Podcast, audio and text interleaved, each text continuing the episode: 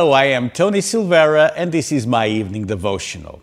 This week, we are talking about dark valleys. There are situations in life that we have to face where we feel darkness all around us, sometimes inside us. So I'll help you to overcome these valleys and these setbacks in your personal life. Yesterday, we talked about the valley of the shadow of death. And today, we're going to talk about the valley of calamity. In the Bible, there are many valleys that symbolize different problems. This valley of calamity, also described in Scripture as the valley of Achor, is situated northwest of Jericho on the northern border of the tribe of Judah. Is the place where the Israelites executed Achan and his household. Achor means trouble, affliction, taboo, or calamity, and implies a severe kind of trouble. To understand what happened, we're going to read a scripture from the Old Testament. Let me give you this short introduction.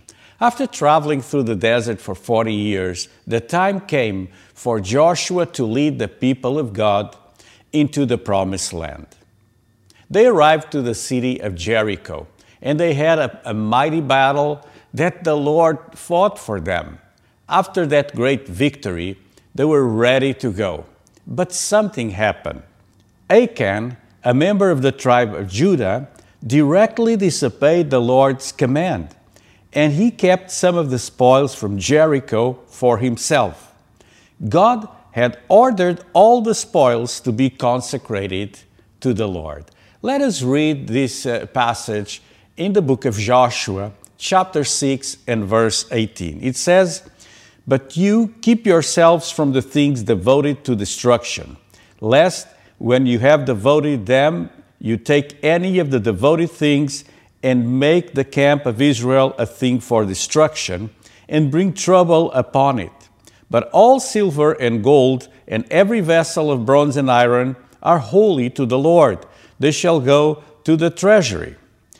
In verse uh, 1 of chapter 7, we read the following But the people of Israel broke faith in, the, in regard to the devoted things. For Achan, the son of Carmi, son of Zabdi, son of Zerah, of the tribe of Judah, took some of the devoted things, and the anger of the Lord burned against the people of Israel. It's quite an amazing story because of one man Achan, the whole nation suffered. Not only they suffered uh, destruction from the, the enemies, but they could not advance in the plan that God had for them. They got stalled. It was a terrible situation, and they had to deal with it. Eventually, the sin was identified because God will always bring to light things that are in darkness. Israel stood guilty before the Lord. And because of the sin of Achan, only one person had acted in disobedience, but all Israel was held responsible. Eventually, as they dealt with uh, Achan, uh, this was done in this valley, the valley of Achor, which is the valley of calamity. A great calamity happened. They were being destroyed by the enemies, and they had no way of pursuing God's plan for their lives. But once Achan's sin had been dealt with, the Lord turned from his anger, and the people of God were restored to favor. What does this represent in our lives? You know, sometimes we have hidden problems, hidden sins, uh, hidden temptations, things that only we know about it, but God knows about it too. And because of those hidden sins, our progress with the Lord is many times stalled. We come to a halt. Uh, there's no way of exiting. It's like a curse is over our lives. Things don't go well. We need to identify the causes and remove them. In the valley of calamity is the time to tell God, show me what's wrong with me. Show me if I need to do something. Show me if I need to repent, and the Holy Spirit will do this for you. Many years later, Hosea said the following, bringing a prophetic word from the Lord. Hosea 2:15. And there I will give her her vineyards and make the valley of Achor a door of hope. Here we see God bringing everything to a closure. He says the valley of calamity becomes a door of hope. This is what God does in your life through the power of the Holy Spirit and when you are in Christ. Yes, you have sins in your life. You may hide those sins, but when you repent from those, those sins, you confess them and you abandon them, then God transforms calamity into a door of hope.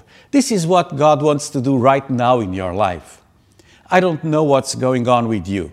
Maybe you're facing a loss of a job, you're facing infirmity, you're facing unknowns in your life, you don't know why you're in the situation that you're in. The Holy Spirit wants to reveal the hidden sins, the hidden temptations, the hidden problems in our lives. He wants you to repent, to just go humbly before God and say, God, please remove these things from my life. I don't want them here. And as you do so, calamity is transformed into a door of hope. The story of Achan is not a call to stone sinners that's what they did with Achan, but a call to deal with personal sin. It's a reminder that sin will destroy our lives and eternal souls, just as it threatened to destroy the nation of Israel. I have great news for you. In Christ, you have forgiveness. Let me read this final scripture in 1 John chapter 1 verse, verses 7 to 9.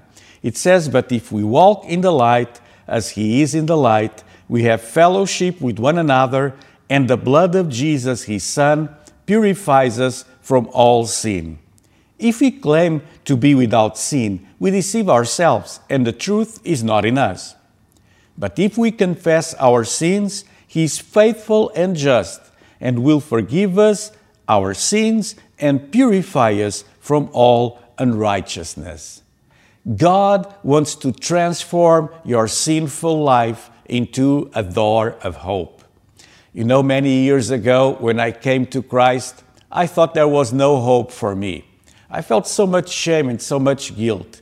But the Holy Spirit restored me. God renewed me. And then through my testimony, many people came to Christ. Many of those who were living a life of crime, of addiction, and they came to the Lord, and I was that humble door of hope. I decided to be a door of hope for the rest of my life. That's why I serve the Lord. I want to challenge you to make that decision. It doesn't matter how bad your life is, how rough and how horrible is the sin in your life. When you come to Christ, He's faithful and just to forgive your sins, and your life of calamity will be a door of hope for many. Today, we learned about the valley of calamity, a dark valley in our life. Of course, when we revisit our past and we've been transformed by the power of God, there are still things that we feel ashamed. That's natural, but we need to move on. Never stay in the valley. Tomorrow, we're going to continue reading a scripture in Psalms 89, where it talks about the valley of weeping.